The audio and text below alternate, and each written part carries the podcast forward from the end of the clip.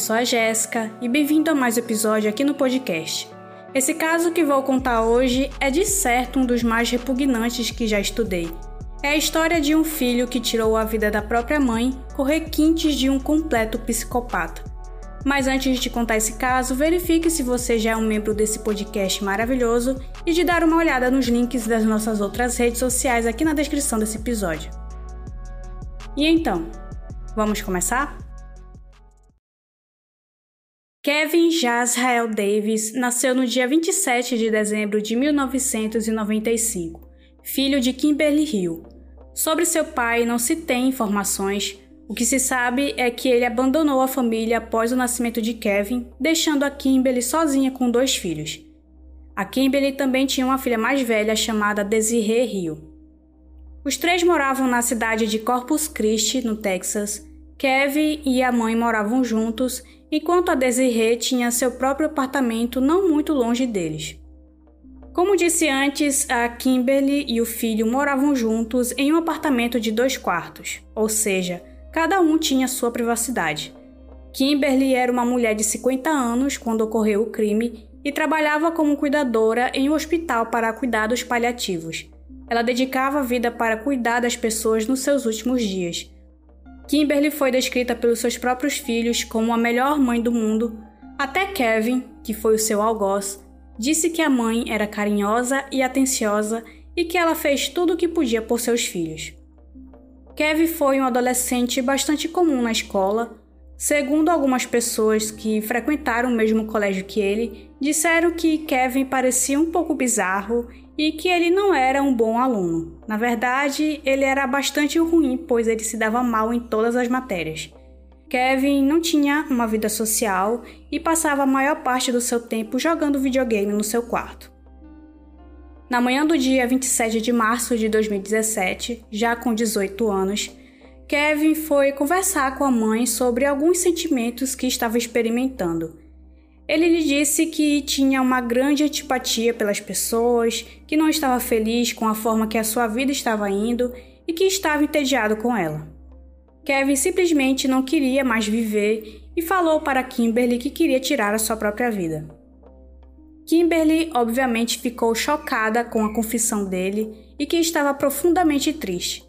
Ela não queria isso para ele, Inclusive, lhe ofereceu ajuda dizendo que ligaria para a irmã mais velha dele, a Desiree, para que ela o levasse para a casa dela e assim ele poderia esparecer esses pensamentos. Mas Kimberly disse também que se o filho quisesse fazer isso para si mesmo, ela não seria capaz de impedi-lo, pois ele já era um adulto. Após essa conversa com a mãe, Kevin decidiu não acabar com a sua vida. Ele queria agora matar a Kimberly. Acredito que a reação e as palavras da Kimberly não foram exatamente o que ele esperava dela, pois o que houve mais tarde naquele dia foi um dos crimes mais absurdos e chocantes que já contei aqui no canal. Mais tarde naquele dia, por volta das nove da noite, Kimberly estava relaxando no sofá da sala. Kevin foi por trás dela sem fazer barulho e começou a estrangulá-la com o fio do console do seu videogame mas, para surpresa dele, a sua mãe começou a gritar e a se debater. Temendo que alguém ouvisse os gritos dela, Kevin decidiu pelo método mais brutal. Na última gaveta da cabeceira que ficava no quarto de Kimberly, ele pegou um martelo e começou a golpear repetidamente a cabeça dela. Foram cerca de 20 golpes que resultaram na abertura do crânio dela. Após o ataque, Kevin arrastou o corpo de Kimberly desfalecido para o quarto dela, deixando um rastro de sangue da sala até o quarto, para ter certeza que a mãe estava morta, pois ela estava fazendo alguns barulhos. Ele foi até a cozinha, pegou uma faca e a inseriu na cavidade que havia sido aberta com um martelo. Depois, ele misturou o cérebro dela com um utensílio. Curioso para saber qual seria a textura do cérebro, Kevin enfiou seus dedos e misturou de novo o cérebro da sua mãe com as mãos. Segundo ele, a sensação do órgão em suas mãos era parecida com a de um pudim. E agora o pior de tudo. Kevin tira as partes de baixo das roupas de Kimberly e faz sexo com o cadáver dela. Depois de terminar o ato sexual com o corpo de sua mãe, Kevin toma um banho e troca de roupa, escreve três notas e os deixa espalhados pela casa. Um desses bilhetes claramente era destinado para a polícia que dizia: Venham atrás de mim e desculpe pela bagunça. Um dos outros bilhetes foi direcionado para sua irmã, a Desirê. O texto dizia: Mantenha a cabeça erguida, ela ainda pode estar viva, apesar que eu duvide disso. Kevin queria aguardar a chegada da irmã na casa, pois seu objetivo era fazer a mesma coisa com ela. Mas após ter pensado um pouco, ele decidiu que isso seria demais para um só dia. Então Kevin pega sua mochila, a sua bicicleta e o seu destino era sair da cidade. Quando a realidade bateu, ele percebeu que não queria mais fugir, mas sim se entregar. Então ele largou a bicicleta em um trilho de trem e andou até uma casa próxima, bateu na porta e foi atendido por um casal. Kevin pediu para que eles lhe deixassem ligar para a polícia, pois ele havia acabado de matar alguém e queria se entregar. Obviamente, isso não é algo comum de se ouvir quando alguém bate na sua porta, né? E é claro que o casal autorizou que Kevin ligasse. Depois de ter feito a ligação, Kevin ficou aguardando a chegada das autoridades e quando eles chegaram, ele foi levado para a delegacia para prestar depoimento. Nas primeiras horas da manhã do dia 28 de março, a polícia foi até a casa onde Kevin morava com a mãe e as autoridades se depararam com uma cena de horror. Havia sangue por todo lado e, ao seguirem o rastro de sangue, eles encontraram o corpo de Kimberly junto com o martelo e as notas que Kevin havia deixado para trás. Quando Kevin foi ouvido, os investigadores ficaram abismados com a frieza de detalhes que o garoto falava. Não havia emoção alguma, parecia que ele estava falando sobre qualquer outra coisa banal, como uma receita de bolo. A polícia perguntou o motivo dele ter matado sua mãe de uma maneira tão brutal e se a Kimberly havia feito algo para que ele fizesse isso com ela. E Kevin disse que a mãe não fez nada.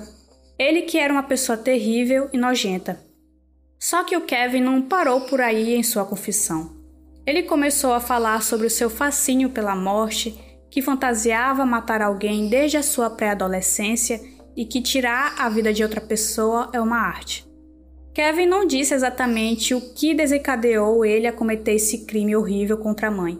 Ele só disse que após a conversa dele com ela naquela manhã, o fez ver a oportunidade que ele tanto esperava e que seria naquela noite que ele iria realizar suas fantasias. Os investigadores também o questionaram sobre o motivo dele ter violado sexualmente o corpo de Kimberly e perguntaram se ele tinha feito sexo com alguém na vida, pois eles duvidavam que o Kevin tivesse alguma vida social e que o crime pudesse ter sido motivado por ódio contra as mulheres ou algo do tipo. Kevin respondeu com a maior naturalidade, Posso dizer que a resposta dele teve um certo humor de fundo. Com uma risadinha, ele disse: Acho que perdi minha virgindade com o corpo dela. Kevin disse que amava a mãe, mas de uma forma errada, que as suas fantasias eram alimentadas desde muito cedo e que sua vontade era matar a mãe e a irmã e violar sexualmente os corpos delas. As respostas para as perguntas dos agentes eram feitas com firmeza. Kevin dizia que não estava perturbado mentalmente e que sabia exatamente o que estava fazendo, que ele merecia ficar 100 anos preso, pois se eles o soltassem, ele certamente voltaria a cometer esse tipo de crime.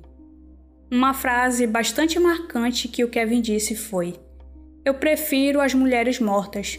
Para mim, um corpo é apenas um pedaço de carne. Eu não tenho padrões e nem moral. Depois de algumas horas colhendo a sua confissão, Kevin foi imediatamente preso sob uma fiança de 2 milhões de dólares. Bem, aqui no YouTube existe o vídeo com toda a confissão do Kevin para a polícia. Vou deixar o link aqui do vídeo na descrição, caso queiram ver. Mas, como puderam ver até aqui, perceberam que é tudo muito grotesco e eu vou logo avisando que a confissão desse garoto foi uma das mais perturbadoras que eu já ouvi e vi. Vai por sua conta ver esse vídeo. Um pouco antes do seu julgamento, Kevin se declarou inocente de assassinato em primeiro grau, Mas poucos dias antes do julgamento começar, em outubro de 2014, Kevin mudou de ideia e retirou a sua declaração de inocente para culpado. Seu advogado não tinha muito o que fazer, pois a confissão do Kevin estava gravada e com uma riqueza incrível de detalhes.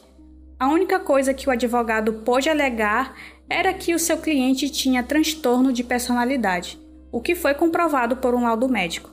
Só que alguns médicos disseram que, apesar do Kevin ter esse transtorno de personalidade, ele sabia o que estava fazendo e que o transtorno não poderia ser usado como uma explicação para os seus atos e nem que diminuísse a sua pena por causa disso. O que deixa esse caso ainda mais assustador, pois, apesar dessa criatura ser doentia, ele sempre foi honesto. Durante seu julgamento, Kevin fez questão de dizer que ele não era maluco. Em muitos momentos da audiência, Kevin se voltava para o júri e lhes dava um sorriso. Kevin Davis recebeu a pena máxima que lhe foi imposta, que foi a de prisão perpétua com direito a condicional após 30 anos. Sua irmã Desiree e o seu avô Clyde Hill, o pai da Kimberly, disseram que nunca mais o veriam, que ele estava morto para eles.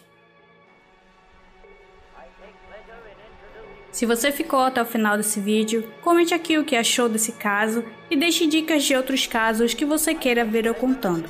Compartilhe esse vídeo com outras pessoas e deixe seu like, pois isso ajuda muito na divulgação desse vídeo. Considere ser um membro do canal e receba os casos em primeira mão. Bom, vou ficando por aqui. Um beijo. Tchau!